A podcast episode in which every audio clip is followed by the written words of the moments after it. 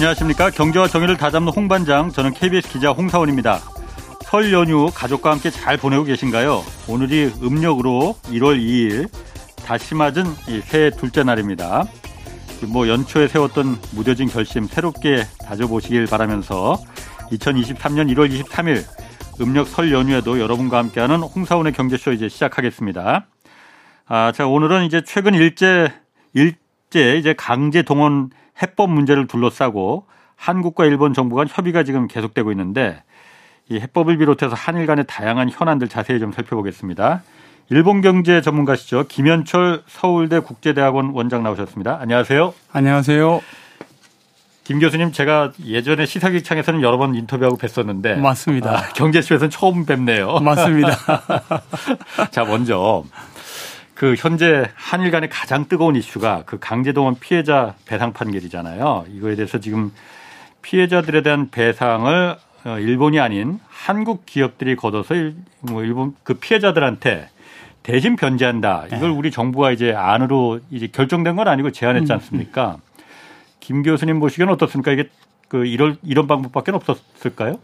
그 이 대법원 판결은 음.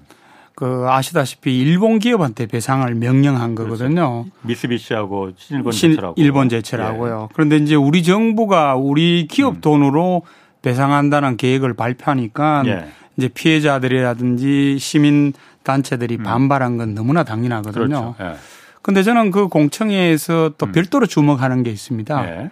뭐냐면은 그 주체자가 누구냐는 건데요. 음. 당연히 이제 외교부는 주체자인데 예. 그 외교부하고 카운터파트의 주체자가 정진석 의원이에요. 음, 국민의힘. 예, 국민의힘. 그리고 예. 정진석 의원이 누구신가 하면은 한일 의원 연맹 음. 회장이시고 예, 예. 그리고 이 정부가 출범할 때 대일 정책 협의단 예. 단장이셨거든요. 예, 예. 그러니까 수면 하에서 굉장히 일본하고 음. 조율을 많이 하신 분이 외교부하고 함께 주최를 한 거예요. 조율을 해서 그럼 그런 결론을 내렸다. 그렇죠. 어느 정도 이제 그 조율된 상태에서 이렇게 이제 그런 결론을 내렸는데 저는 이제 일본 연구사로서 이제 자민당에 예. 그 보수 우익들의 움직임을 예. 저는 굉장히 이제 주시하고 있거든요. 예. 근데 이제 일본의 자민당의 보수 우익들은 우리가 생각하는 이상으로 굉장히 치밀하고 예. 집요하고 예. 그리고 이들이 이제 소위 대를 이어서 음. 이제 정치가를 하는 그렇죠. 그런 분들이기 때문에 예. 굉장히 이 역사와 전통을 가진 예. 그런 어떤 그룹이기 때문에 그들이 어떤 대한 전략, 음. 대한국 전략을 가지냐를 잘 알고 대응해야 되는데 예. 혹시라도 그 부분에 저는 좀 음. 미스가 있을까 하는 그런 우려를 가지고 있는 겁니다. 우리 그러니까 정부의 어떤 전략이나 판단의 미스 음.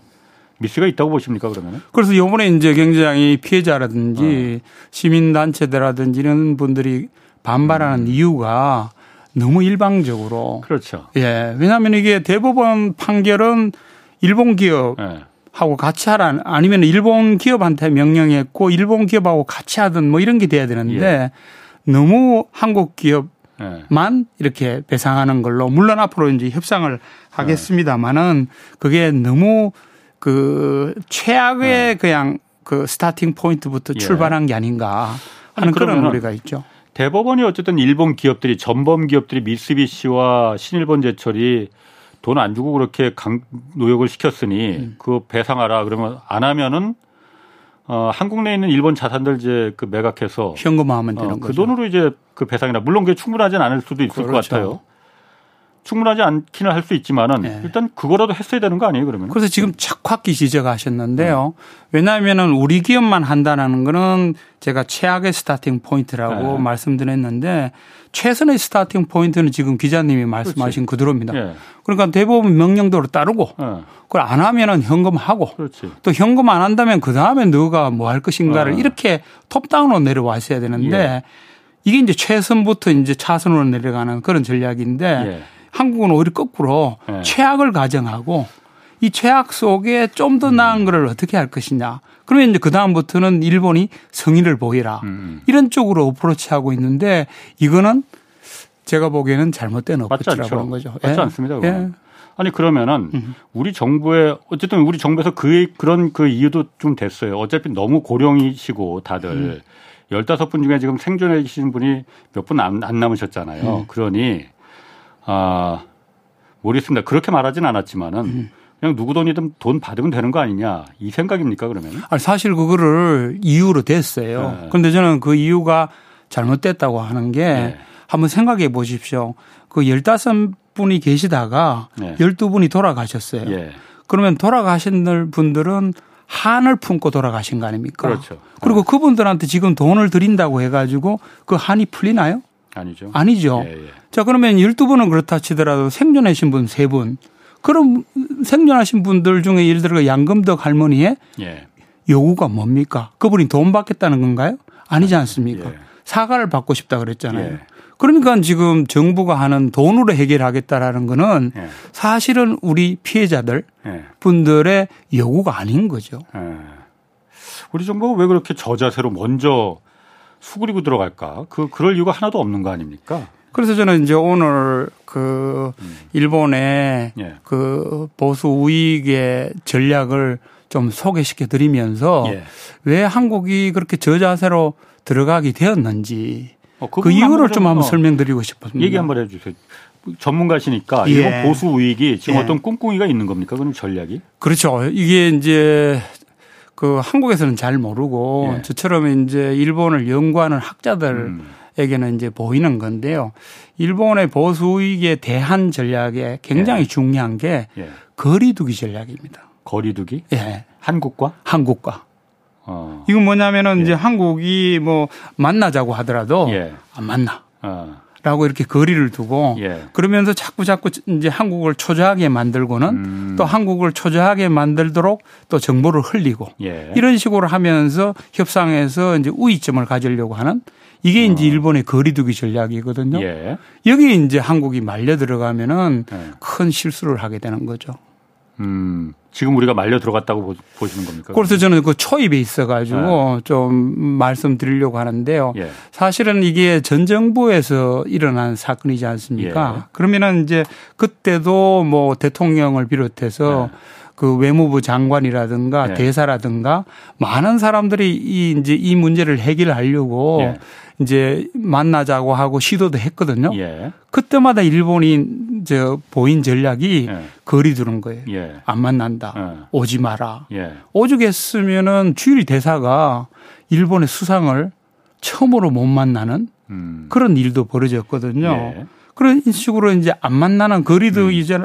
전략 속에서 그 다음에 하는 말은 한국은 믿을 수 없다. 음. 그리고 한국한테 사과하는 데서는 이제 더 이상 너무 피곤하다. 음. 예. 우리한테는 이제 더 이상 사과를 요, 요구하지 마라. 어. 이런 식으로 자꾸 이제 거리를 어. 두는 거예요. 예. 그러면은 이제 누가 초조해지는가 하면은 한국이 초조해지는 거죠. 우리가 굳이 초조할 필요가 뭐가 있을까요? 그냥 맞습니다. 어. 이거를 이제 어. 정확하게 보면은 어. 거리를 두면은 어 그래? 어, 안 만나준다면 안 만나줘라고 이제 거리를 두면 되는데 예. 이제 초조하게 되면은 이제 입장이 뒤바뀌는 거죠. 아.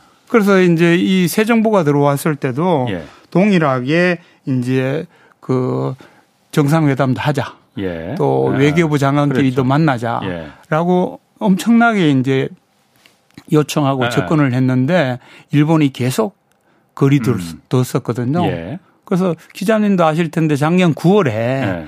어떻게 어떻게 해가지고 이제 미국에서 어, 우리 대통령하고 어. 이제 기시다 총재가 만났는데 예.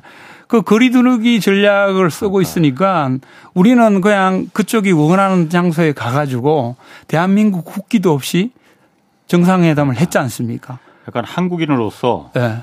아, 저렇게까지 해야 되나? 네. 저 사실 그때 그 생각 들었어요. 그렇죠. 네. 왜냐하면은 우리 국기도 없는 정상회담 네. 또 우리 국 대통령이 직접적으로 일본 수상에 그, 어. 저, 그소까지 찾아가 가지고 그렇게 하고는 더군다나 놀라운 건 뭐냐면은 그때 우리는 약식 회담이라고 했는데 회담이라고 했죠. 그런데 그쪽에서는 간담회라고 그랬거든요.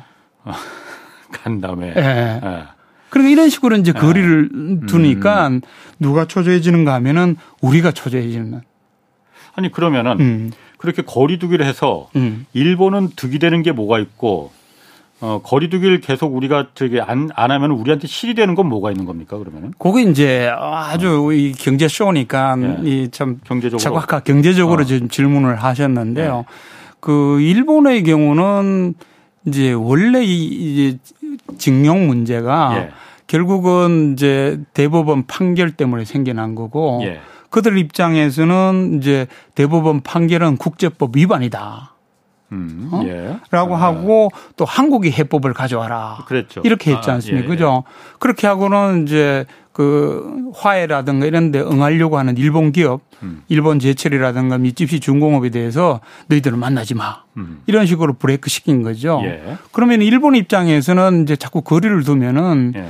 초조해 하는 한국이 해법을 가져라. 어. 그러니까 결국 협상에서 예. 한국은 계속 초조해 하면서 손해 보는 전략을 예. 가져갈 수가 있는 거고 일본 입장에서는 거리를 두면서 예. 자기들한테 유리한 협상안을 받을 수 있는 여지가 있는 거죠. 음. 그래서 일본 입장에서는 이거는 협상 전략에 네. 있어서는 굉장히 좋은 전략인 거죠. 아니 우리가 그럼 초조해야 될 이유는 예를 들어서 음. 반도체 그 몇 년 전에 그 우리한테 수출 제한했던 그런 네. 소재 네. 이것들 계속 못 받고 그 별 영향도 없는 것 같은데. 없습니다. 예. 사실은 뭐 지금 반도체 그 수출 규제했다고 예. 그러지만은 그 우리한테 별로 피해가 그러니까. 없었지 않습니까? 우리가 아쉬운 게 뭐가 있어서. 그러게 말이에요. 왜 초조할 필요가 뭐가 있죠? 그래서 저는 이제 그 이 부분에 대해서 이 거리두기 전략에 잘못 빠져들어가면은 예. 음. 우리가 이제 손해 볼 수가 있는 게 예. 바로 예. 그 점입니다. 아. 우리가 초조해 하면은 예. 이번에 이제 공청회 때 나온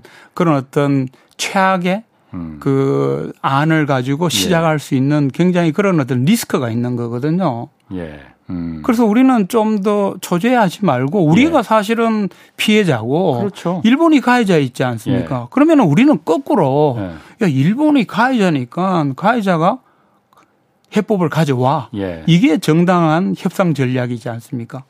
그렇죠. 그런데 거꾸로가 이제 음. 돼 가지고 지금 이제 이 협상이 이루어지고 있는 게 굉장히 우려스러운 거죠. 참 잘 이해를 못 하겠어요. 그러니까 음. 어쨌든 우리나라 대법원에서 음. 아, 일본이 가해, 전범 가해 기업들이 배상할 생각이 없으니 음. 그럼 일본에 있는 자산을 우리가 그 강제로 뺏어올 수는 없으니 그렇죠. 한국에 있는 미쓰비시나 신일본 제철의 자산을 음. 그몇 얼마 안 된다 하더라도 음. 그거라도 일단 팔아서 매각해서 현금화 시켜서 음. 어 강제 피해자들한테 음. 줘라. 네. 모자라는 돈은 한국 기업이 주든가 그렇죠. 나중에. 그거라면 먼저 하고선 했어야지. 그거는 그냥 놔둔다는 음. 거잖아요. 예. 일본 기분 상하니까. 예. 아 답답합니다. 예. 아, 참. 그리고 음. 이 부분도 한번 좀 그 제가 교수님 나오셨으니까 일본 음. 전문가시니까 반도체 칩포 동맹이라고 있잖아요. 그렇죠. 그 미국 주도로 해서 예. 중국을 우리 배제하자. 그래서 음. 미국이 반도체 설계나 이쪽에서는 뭐 음. 넘사벽이니까 워낙 음. 뭐 앞서 있으니까 음. 미국 그리고 일본, 음. 일본도 반도체 장비나 소재 이런 거 앞서 있습니다. 음. 대만하고 한국, 음. 양산 기술. 대만은 이제 그 비메모리 시스템이고 한국 메모리 반도체 그 절대 갑이니 네 나라가 전부 다 치포 동맹을 하자 했잖아요. 음. 근데 한참 그것 때문에 뭐 중국하고 미국하고 어느 쪽에 이거 그이 이 서해되느니 뭐 이런 얘기까지 나오던데 지금은 그 얘기 쏙 들어갔단 말이에요. 예. 그런데 일본하고 대만은 음. 사실 요즘 굉장히 뭐 좀 왔다 갔다 하잖아요. 예. 일, 대만의 TSMC가 일본에 지금 공장도 한 개 했다고 했다가 음. 또 하나 음. 추가로 하나 뭐 음. 한다고 하고 음. 그리고 일본 미국도 지금 일본 가서 중국하고 어떻게 견제할지 음. 뭐 서로 얘기하고 그러는데 우리나라만 좀 소외되는 거 아닌가? 네. 뭔가 빠 왕따 당하는 거 아니야? 이런 네. 생각 뭐 이루어지고 있는 게 있습니까? 그렇죠. 그게 또 이제 어. 좀참 조심해야 되는데요. 예. 그 물론 그 위험을 어느 정도 인지하고 예. 거기에 대한 여러 가지 시나리오를 만들고 거기에 대한 가능성을 대비하는 거는 그는 당연한 자세죠. 예. 근데 지나치게 네. 막 드디어 한국은 왕따를 당한다라든지 음. 한국의 반도체가 드디어 뭐 경쟁력을 잃을 거라든지 예. 일본이 음. 다시 반도체의 뭐 패권을 차지할 음. 거라든지 이런 거는 사실은 그건 협상 전략에서 좋은 전략이 아니거든요. 예. 오히려 냉정히 바라보고 음. 우리는 우리의 계산에 의해서 그걸 움직이면 전혀 문제가 없어요. 예. 왜냐하면 우리나라도 반도체에 있어서 지금 기자님도 말씀하신 것처럼 협상력이 있잖아요. 당연히 그렇죠. 당연히 네. 우리 메모리의 네. 왕자고 예, 예. 협상력이 있습니다. 예, 예. 그러면 이 협상력을 가지고 우리는 우리의 이익을 최선을 할 수 있는 방법을 찾아가면 되는 거예요. 음. 그런데 이걸 가지고 냉철하지 못하게 뭐 한국은 왕따 당한다. 뭐뭐 음. 뭐 한국의 음. 반도체가 위기고 한국의 반도체가 위기면은 한국 경제가 뭐 어려지고 이거는 음. 일본이 사실은 수출 보복을 할때 예. 그걸 노렸거든요. 아. 그래서 우리 많이 겁먹었었습니다. 우리가 겁먹었죠. 나중에 보니까 아무것도 아닌데. 아무것도 아닌데 네. 그걸 일본의 보수 이익들은 뭐라고 했는가 하면은 한국 흔들기 전략이라고 그랬어요. 아. 흔들기 전략. 아, 우리 흔들렸어요 그때. 흔들렸어요. 어. 어. 흔들렸는데 그 흔들기 전략을 그 다시 한 번 더 우리가 복귀를 해보면은 예. 지금 치포 동맹에서 우리가 흔들릴 필요가 없는 거예요. 예. 수출 규제는 아시다시피 이제 그 과거사 문제 때문에 예. 일본이 이제 그런 거지 음. 않습니까? 음. 그러면 참은 왜 문제가 없었는지를 우리는 경제 쇼니까 음. 예. 경제적으로 한번 복귀를 해보죠. 아, 왜냐하면은 예. 우리 기자님은 저 아시다시피 이게 그 supplier하고 바이어의 문제지 않습니까? 생산자 공급자의 문제. 그렇죠. 예. 그리고는 일본의 이제 공급자들이 일부 독점적인 거는 있지만은 예. 한국의 삼성전자나 이런 회사들이 예.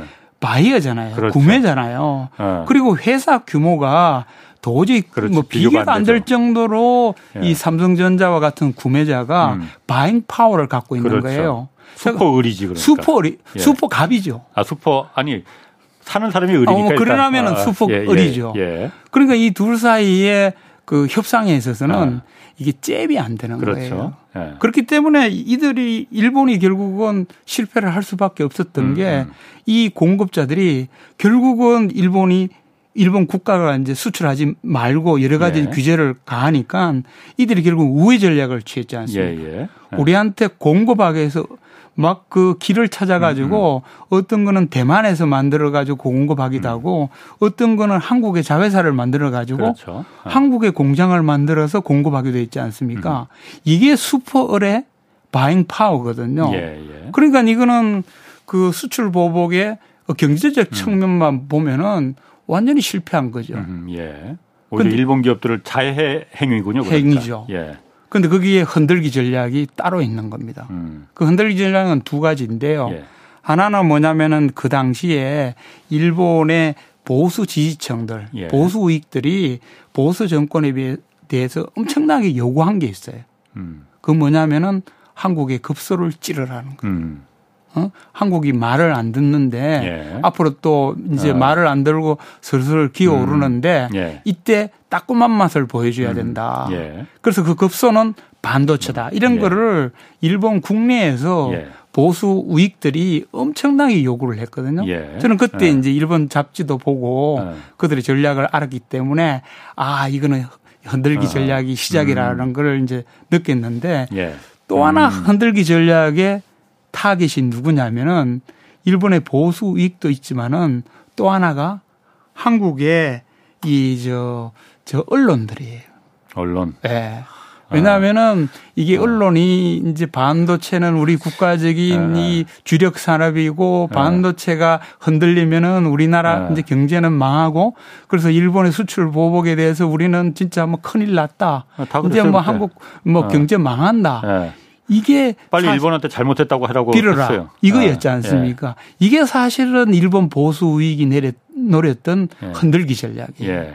이게는 단순한 경제에서의 이제 공급자 그 예. 구매자 관계 뿐만 아니라 이렇게 한국의 언론을 흔들어 가지고 예. 급주는 예. 그리고는 뭔가 거기에서 새로운 어떤 음. 양보를 찾아내려고 음. 하는 이런 전략인 거죠. 음. 그러면 지금도 치포 동맹도 마, 똑같은 구조입니다. 네. 이런 식으로 막 그 뭐 한국은 네. 위험하다라고 과 과도하게 네.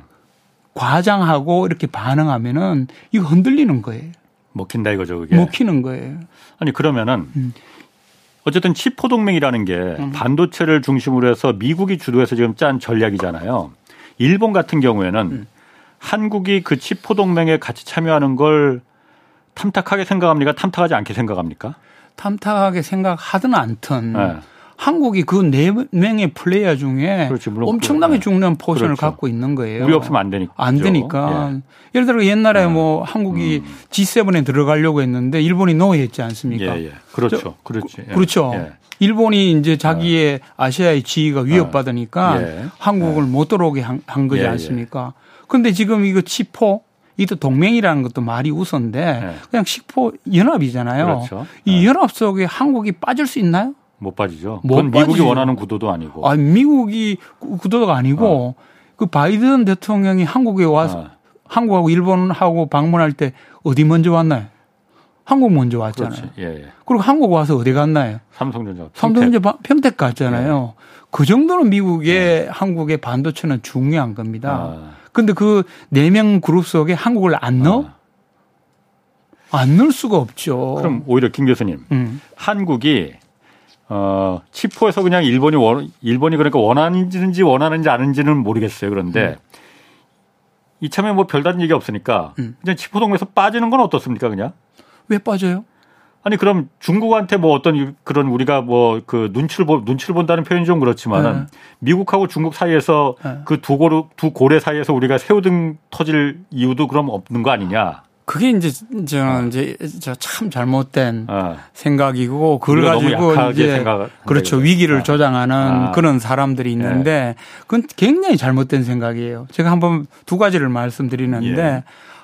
하나는 한국이 미중 사이에 세우냐? 아니라 아니죠. 한국이 어. 왜 세우예요? 아. 한국은 1970년대는 세우였어요. 예. 그런데 1980년대 이제 돌고래를 거쳐 가지고 예. 1990년대, 아. 2000년대 우리는 벌써 고래가 되었어요. 아. 그래서 고래 싸움에 고래등이 터진다? 음. 없어요. 이게 이제 한국의 아. 포지셔닝을 예. 지금 잘못 그 생각하는 사람들의 음. 그 생각이고 그건 또 과거의 연장선상의 생각이고 예. 그게 잘못되면은 흔들려 버리는 거예요. 아, 그리고 흔들릴 두, 필요 없다. 흔들릴 아. 필요 없다. 두 번째는 경제 구매가 우리나라가 이제 고래 수준이기 때문에 미중 패권 전쟁에 등이 터질 일이 없는 것뿐만 아니라 예. 지금 반도체에서도 지금 네, 네. 마리의 고래가 싸운다고 치죠. 예. 그러면 우리나라는 그 중에 굉장히 큰 고래예요. 예. 그죠? 흰수염 고래네 우리가. 흰수염 고래도 좋고 뭐 혹동 고래도 예. 좋고 어? 예. 이게 메모리의 왕자잖아요. 예. 그러면은 네 마리의 고래가 음. 동등하게 서로 협력을 하는 거지. 맞습니다. 이 중에 어. 뭐 한국이 새우등 터진다? 어. 그거는 한국의 반도체 실력을 잘못 알고 스스로 있는 거예요. 저도 반성할게요. 저도 그렇죠. 사실 우리가 제 경제쇼 진행하면서도 음. 아, 우리가 미국하고 중국하고 고래 사이에 끼인 새우인데 이렇게 생각했는데 음. 우리가 새우가 아니라 고래라는 사실을 예. 좀 인식을 해야 된다. 예. 인식하겠습니다. 아니 근데 어. 그거는 진짜 뼈에 인식해야 되는 게요. 예. 그 유럽의 팔도 교수라는 사람이 얼마 전에 예. From Ship to Whale이라는 책을 썼어요. 어. 그 뭐냐면은 새우로부터 고래 라는 예. 책 제목이에요. 예. 그 뭐냐면 이 사람이 한국 전문가예요. 예. 대한민국 전문가인데 예. 한국이 어떻게 해서 새우로부터 고래로 성장한가를 음. 영어로 책을 썼어요. 예. 거기 보면 한국이 기가 막히게 성장하는 이야기를 썼는 거예요. 예. 그래서 외국인도 우리를 음. 고래라고 하는데 음. 우리는 아직도 새우라고 생각하고 앉았는 그러게, 거예요. 그러게요. 네. 그저 반성하겠습니다. 깊이 반성하십시오. 아, 고래도 이게 돌고래도 아니고 흰수염 고래였는데 자, 다음 주제로 좀 넘어가서 음, 음. 아, 이거 참 관심 많습니다, 요즘. 왜냐면은 1990년대 초 일본이 어쨌든 부동산 거품이 한꺼번에 터져버리면서 음. 지금 몇십 년간 30년째 지금 장기 침체가 계속되고 있는 거잖아요. 네. 지금 그 당시에 그 일본 상황이 음. 지금의 한국 상황하고 이거 비슷한 거 아니냐. 음. 한국의 그 당, 그 30년 전 일본을 지금 전철을 밟고 있는 거 아니냐 음. 이렇게 비교하는 분들 많거든요. 많죠. 어떻습니까? 그래 이것도 이제 어.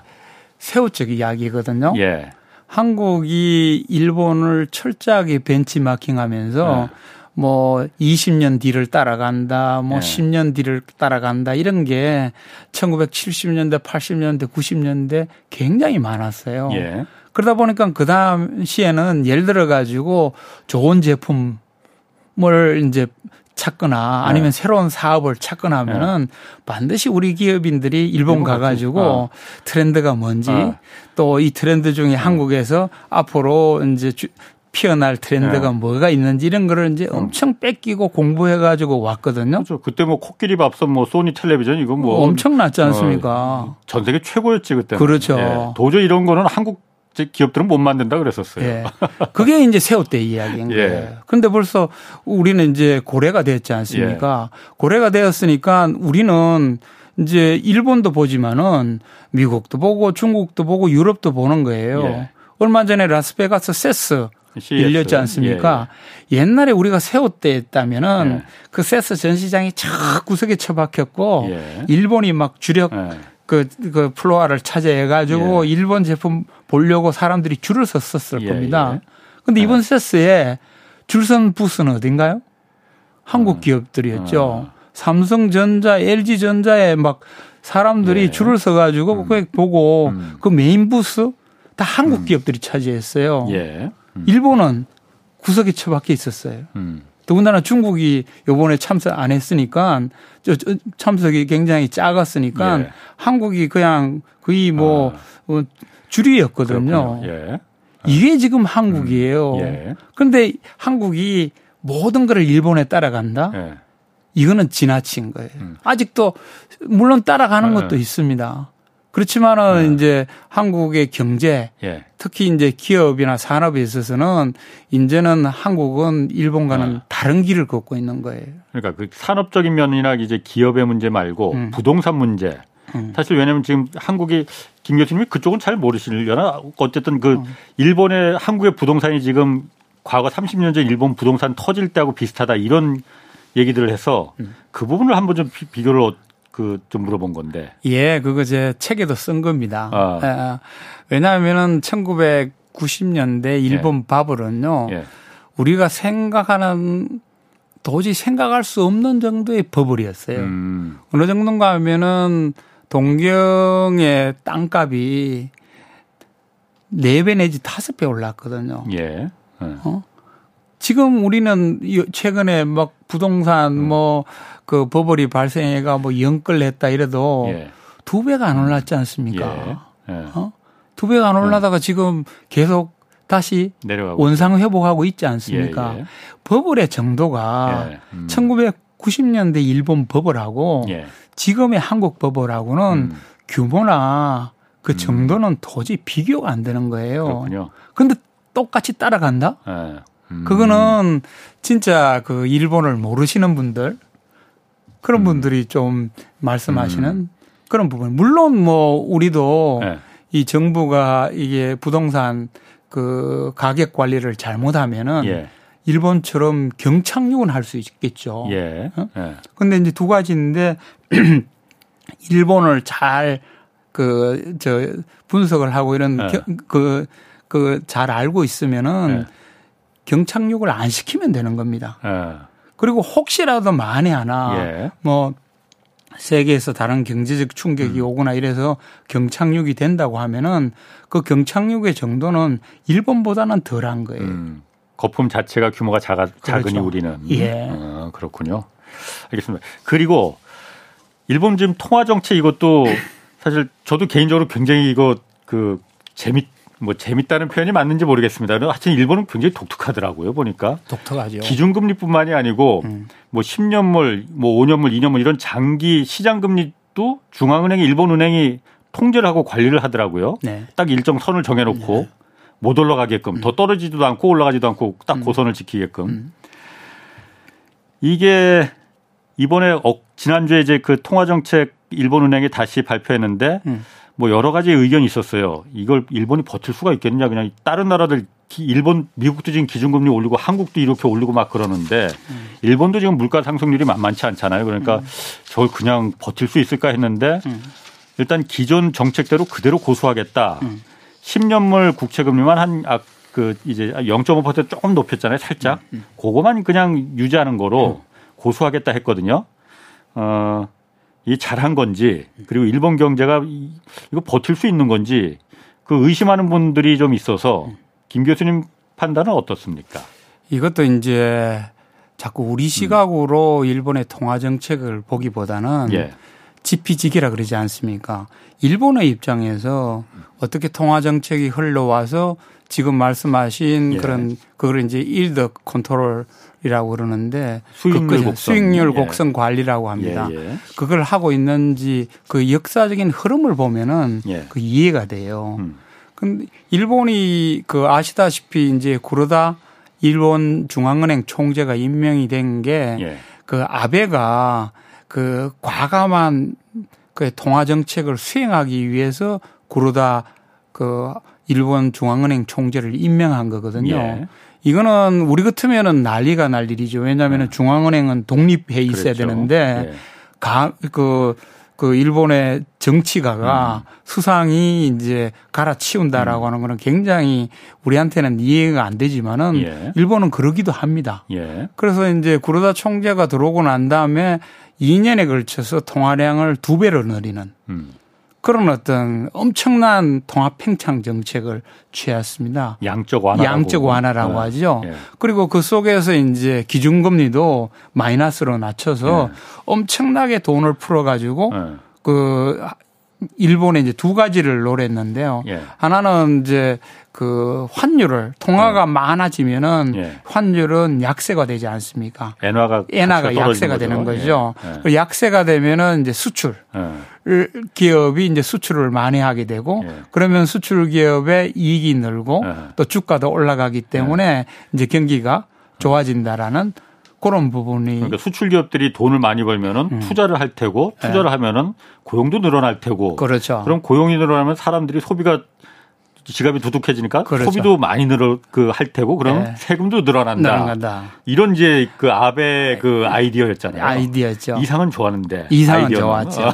예. 근데 그게 이제 소위 이제 선순환을 예. 생각하고 아베가 그렇게 했는데 예. 어디까지만 갔는가 하면은 그 통화가 약세가 돼 가지고 음. 수출이 늘어서 예. 기업 이익이 늘은 것까지는 예상대로 어. 굴러갔어요. 예. 근데 이제 그 다음에 안 굴러간 거예요. 어. 왜냐하면은 일본 기업 입장에서는 예. 30년 뭐 잃어버린 10년, 20년, 예. 30년 이러니까 예. 돈이 쌓이니까 이거를 투자를 하기보다는 예. 고간에 쌓아두려고 했죠. 예. 왜냐하면 너무 오랫동안 이게 침체했기 때문에 어. 이거 혹시라도 또 충격이 오면은 어. 기업이 흔들릴지 모른다고 하기 때문에 예, 예. 일본 기업들은 고간에 쌓아두기만 했어요. 음. 그러니까 어떤 현상이 벌어진가 하면은 투자를 안 해. 예. 이게 이제 아베노믹스가 생각하지 못한 거였거든요. 예. 또 하나가 이익은 늘었는데 음. 임금을 안 올려줘요. 그랬죠. 어. 그럼 임금이 안 올려주니까 투자도 줄고 임금이 저, 저 안 오르니까 소비가 예. 줄어드는 거예요. 예. 그 소비가 줄어드니까 수요가 없어가지고 예. 다시 일본 기업들이 물건 값을 깎을 수밖에 없는 거거든요. 음, 음. 그러면 이건 디플레이션이에요. 예. 그래서 일본은 저 아베노믹스는 그 전 선순환을 가지고 예. 소비도 촉진시키고 디플레이션도 네. 이제 탈출할 거라고 생각해 가지고 음. 엄청난 통화량을 공급했는데 음. 일부만 성공하고 음. 일부는 이제 성공을 못 했는 겁니다. 음. 음. 그러니까 요 상황이 되니까 이제 이 구로다는 임기가 올 4월까지거든요. 예. 그러면 이 사람은 이제 어떤 선택을 할까? 여러 가지 선택이 있습니다. 지금 원체 그 아시다시피 일본만 선진국 중에 마이너스 금리거든요. 그렇죠. 마이너스 0.1% 마이너스 1. 다른 네. 선진국들은 그 미국이 금리를 올리니까 우리나라도 마찬가지이고 다 따라 올렸거든요. 예, 예. 근데 일본만 마이너스 금리를 예. 유지하고 있는 거예요. 예. 그래서 이 상황에서 이제 구르다는 어. 이제 판단은 자 이거를 올리면서 예. 내가 했던 양적 완화라는 어. 그러는 레거시를 예. 나의 업적을 가지고 음. 그냥 퇴임할 건지 그렇죠. 이제 우아하게 퇴임할 어, 것인지 명예롭게, 명예롭게. 어. 아니면은 자, 후임자를 위해서 어. 좀 이제 금리를 올려주고 음. 후임자한테 길을 터주고 갈지 예. 이게 이제 굉장히 어. 그 고민이 되었던 어. 부분이거든요. 예. 근데 이 사람이 그 중간을 택했습니다. 예. 뭐냐면은 이제 나는 아베노믹스의 화신. 예. 일본의 통화팽창으로 네. 인플레이션을 한번 극복해 보려고 하는 네. 마지막 사무라이 예. 이런 걸로 이제 네. 퇴임하되 근데 이제 안 올릴 수가 없지 않습니까? 예. 왜냐하면은 지금 환율이 너무 약세다 되다 보니까 그렇죠. 이게 환투기 세력 있어가지고 음. 150엔 1달러 150엔까지 막 하는 바람에 지금 그, 그 외화 고를 풀어가지고 그렇죠. 예. 이제 시장에 개입하기도 있지 않습니까? 예. 근데 더큰 문제는 지금 이 환율이 약세다고 수입 물가가 앙당하다 보니까 음. 돈 있는 사람은 문제가 없는데 가난한 서민들은 음. 물가고 때문에 엄청난 고통을 당하고 있는 거거든요. 일본도 물가 많이 올랐어요. 아, 많이 어. 올랐어요. 아, 아. 제가 이제 이번 주에 그 일본 가보았다니만은 네. 옛날에 요시노야 그 저 규동 네. 그게 한 300엔대였는데 네. 지금 뭐 400엔대 음. 뭐 어? 예. 500엔대 아. 이래 올라가 있더라고요. 예, 예. 그러면 이제 옛날에 300엔으로 함께 해결하는 음. 사람한테 400엔이나 음. 500엔 이게 큰 부담이거든요. 예, 예. 음. 더군다나 임금이 안 올랐지 않습니까? 그렇죠. 어. 그러니까 이 사람은 이제 그 중간을 택한 게 음. 뭐냐면은 소위 수익률 곡선 관리로 음. 자기는 이제 10년물에 음.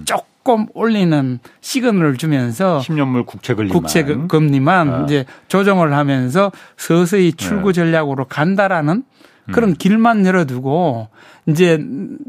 가장 좋은 거는 자 나는 이렇게 길을 열어줬으니까 다음 총재 예. 당신이 한번 해보시오라고 예. 은퇴하는 게 이 사람이 가장 명예로운 퇴직의 길이라고 생각하고 음, 있는 거죠. 자기가 선택했던 아베노믹스 엔저 정책은 실패한 정책이 아니다라는 음. 걸 간접적으로 내보인 거군요. 음. 그러면은 아까 말씀하신 대로 음. 그렇게 되면 어쨌든 아 이걸 버틸 수가 있겠네요. 일본도 왜냐하면 지금 그 물가 상승률이 인플레가 네. 만만치 않잖아요. 네. 지금 10년물 국채 금리를 갖다가 약간 올렸더니만은 음. 지금은 좀그 좀 잔그 그 축으로 들었지만은 음. 금방 0.5%까지 그냥 올라왔고 그렇죠. 넘어 올라온 게 넘어서 버려 갖고 네. 넘어서는 거 계속 일본이 국채 발행해서 네. 일본 중앙은행이 다 사줬잖아요. 그렇죠. 시중에 돈을 풀어버리는 거잖아요. 그거는. 거꾸로. 어. 물가 상승이 지금 아까 규동이 한글에서 네. 300엔에서 400엔까지 네. 올라갔는데 네. 지금 은행에서는 일본은행에서 돈을 빨아들여야 되는데 오히려 어쩔 수 없이 다 푸는 거잖아요. 그렇죠. 이걸 언제까지 할 수가 있겠느냐, 버틸 수가 있겠느냐. 그래서 이게 이제 일본의 딜레마예요. 네. 일본의 딜레마인데 왜냐하면은 이제 그러면은 저 마이너스 금리를 예. 이제 플러스 금리를 올리고 그렇게 소위 전 세계가 지금 하고 있는 통화 긴축으로 예. 갈 거냐라고 예. 하면은 어. 그게 이제 딜레마가 두 가지가 있는 겁니다. 예. 하나는 뭐냐면은 그렇게 기준 금리를 올리면은 지금도 일본 경제는 침체의 늪에서 벗어나지 못했거든요. 네. 우리나라는 지금 뭐 코로나 끝났다고 해가지고 뭐 전 세계 여행 다니고 벌써 음. 작년에 우리는 코로나 직전 경제 상황을 다 회복을 했거든요. 예. 그리고는 이제 GDP가 음. 늘어나고 있는 이런 예. 상황인데 음. 일본은 아직도 코로나 전에 경제력을 회복하지 못했는 거예요. 예. 음. 근데 경제가 회복하지 못하고 이렇게 침체 국면인데 여기에서 경기 저 저 기준금리를 음. 올려버리면은 경기가 재침체될 위험이 있는 거죠. 음. 이게 하나고 예. 또 하나가 이제 기준금리를 올리면은 지금 일본의 정부 부채가 엄청나지 않습니까? 그렇죠. 예. 이게 뭐 GDP의 250% 6 260% 이래 되는데 예, 예. 문제는 그 이자 예. 원리금 상환이 엄청나게 많은 겁니다. 예, 이거는 음. 우리가 상상이 잘안 가는데요. 일본 정부 예산의 23% 4%를 예. 국채 원리금 상환에 쓰고 있어요. 음, 정부 예산의 재정의 예. 30% 가까이를. 예. 근데 여기에 어. 이제 그 금리를 올려버리면은 국채 원리금 음. 상환 부담이 더 늘어날 거 아닙니까? 그렇죠. 그러면은 나머지 돈 가지고 어. 복지에도 써야 되고 지금 국방비도 어. 뭐 2, 2% 올리겠다 예. 하고 뭐 지금 반도체 뭐 이러니까 음. 반도체 육성해야 되고 뭐 TSMC에서 음. 보조금도 줘야 되는데 그 돈 어디서 나는가요? 어. 그러니까 이제 예. 일본 저 일본의 입장에서는 이 딜레마에 빠져 있으니까 예. 이제 일본이 그리는 시나리오는 예. 어떻게든 이렇게 미조정을 하면서 예. 이제 경제 충격도 덜 주고 예. 또 국채 원리금 상환도 이제 부담이 안 되고 예. 그리고는 이제 경제도 이제 잘 돌아갈 수 있게끔 음. 미조정을 하면서 길게는 뭘 보는가 하면은 미국 금리가 떨어질 날을 기다리고 있는 거예요. 그것만이 구원 투수군요, 그러면. 뭐 가장 확실한 구원 투수죠. 네. 네. 그때까지는 버티자 그냥. 그렇죠. 물론 그 사이에 어. 또 여러 가지 뭐 굿뉴스가 있을지도 모르겠는데 네. 일본 입장에서는 뭐 그 정도 네. 그는 이제 감당할 수 있, 으니까 네. 그래서 이제 일본에 그저 미국에 기준금리가 떨어질 예. 날까지만 잘 버티면은 일본은 성공하는 거죠. 그렇군요. 그 일본의 그 노구치 교수인가요? 네, 그분 노구치. 그분이 가끔 이제 일본 언론에 인터뷰하고 그러는 거 보면 뭐 우리가 그런 얘기 들으니까 그, 런 얘기 들으면 기분이 좋으니까 그분의 인터뷰만 자꾸 보는 것일 수도 있어요. 음. 그 그분이 이제 몇 년 안에 곧 일본의 경제 규모가 한국한테 뒤처질 것이다.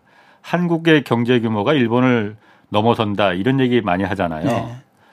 뭐 저희가 사실 그냥 저만 해도 30년 전에 제가 고등학교 다닐 때 그 옆집에 친구네 집에 음. 소니 텔레비전 그 트리니트론 텔레비전 있으면 음. 야 그 부의 상징이었거든요. 네. 근데 그거 사실 요즘은 일본에서 뭔가 제품 뭐 혼다 자동차 네. 아 이거 현대가 더 예쁘던데. 네. 그리고 옛날 소니 워크맨 그런 건 뭐 이제 흔적도 없이 다 사라졌고 네. 일본의 제품이 기업에서 내놓는 제품이 별로 내놓는 게 없어요. 그래서 아, 그러면 정말 한국 경제가 일본을 네. 추월할 수도 있겠네. 음. 추월하겠네라는 음. 생각 그냥 감으로 들거든요. 예. 어, 김 교수님이 전문가 보고 보시기에는 어떻습니까? 예, 저 뭐 노구지 교수 잘 네. 알고요. 예. 그리고 우리나라에 굉장히 이제 많이 소개되니까 예. 뭐 어떤 사람들은 뭐 저 사람 실력 없는 교수가 아니냐. 예. 뭐 이렇게 또 그 비하하는 낮춰보는 예. 그런 분도 계시는데요. 예. 대단한 실력자입니다. 아하. 소위 우리나라 말하면은 기재부 예. 동대 저 졸업해가지고 예. 저 서울대 우리 같으면은 예. 서울대 졸업해가 기재부 관료를. 거쳐가지고 예. 또 미국에 유학 가서 음. 예일 대학 경제학 박사를 음. 받고 예. 다시 귀국해 가지고 음. 대학 교수를 하면서 음. 특히 이제 제가 그 그분의 책을 이제 보고 공부를 했는 세대인데요. 예. 그분이 미국 저 일본이 1960년대 70년대 소위 일본의 기적을 이뤘을 때 예. 어떻게 그 일본 경제의 기적이 이루어졌는지를 정리한 유명한 책이 있습니다. 1970년대 예. 체제. 이거는 뭐 일본 경제를 공부하는 사람은 음. 무조건 읽어야 되는 그런 책 정도 일 정도로 예. 그분은 대단하신 분이거든요. 음. 그래서 그분이 이제 그 정확한 데이터를 가지고 음. 이렇게 말씀을 하시는데 그 부분은 이제 지금 그 홍 기자가 지금 이야기했듯이 우리는 자꾸 소니 트리니트론 시대를 자꾸 생각해요. 아, 예. 그때는 우리가 새우였던 거죠. 예, 예. 근데 아. 그때를 좀 더 말씀드리면은 예. 일본은 소니의 경우는 이제 브라운관의 강점이 강하니까 예. 브라운관을 가지고 어떻게든 버틸려는 전략을 썼어요. 예, 예. 그래서 이제 평판 텔레비전도 만들고 아실까 모르겠는데 projection TV라고 어, 엄청나게 커가지고 있는 예, 대화면으로 이제 브라운관으로 이제 하는 예. 그쪽을 만들었을 때 예. 그때 삼성전자는 어떤 전략을 취했는가 하면요. 일시적으로 이제 플라즈마 TV라고 음. PDP라는 걸 하다가 예. 이제는 브라운관 시대가 아니고 LCD 음. 시대가 온다고 해가지고 LCD에 그 올인한 투자를 네. 했습니다. 네. 이게 이제 그 성공하는 바람에 음. LCD 디지털 TV에 우리 광, 강자가 되었고 네. 소니가 역으로 삼성전자로부터 LCD 판넬을 사가지고 그렇죠. 예. 자기 TV를 만들면서 예. 이제 소니가 몰락해가는 예. 그런 과정이었거든요. 예. 근데 그 과정이 바로 우리가 새우에서 고래가 되는 순간이었어요. 예. 그래서 고래가 돼가지고 지금 30년이 흘렀지 않습니까? 이러다 보니까 노구치 교수 예측이 들이맞기 시작하는 거예요. 음. 노구치 교수는 1970년대에는 1970년대, 80년대 일본 경제가 어떻게 고성장했는가를 음. 설명하는 책을 써가지고 예. 베스트셀러가 됐는데 지금은 역으로 일본이 어떻게 경제가 엉망인가 아. 몰락하는가를 가지고 책을 써가지고 예. 또 유명해지신 아. 분이거든요. 예. 근데 거기에서 우리가 좀 세계돼야 될 거는 뭐냐면은 그 한국이 역전한다라고 네. 했을 때그 네. 역전은 GDP의 역전이 아닙니다. 네.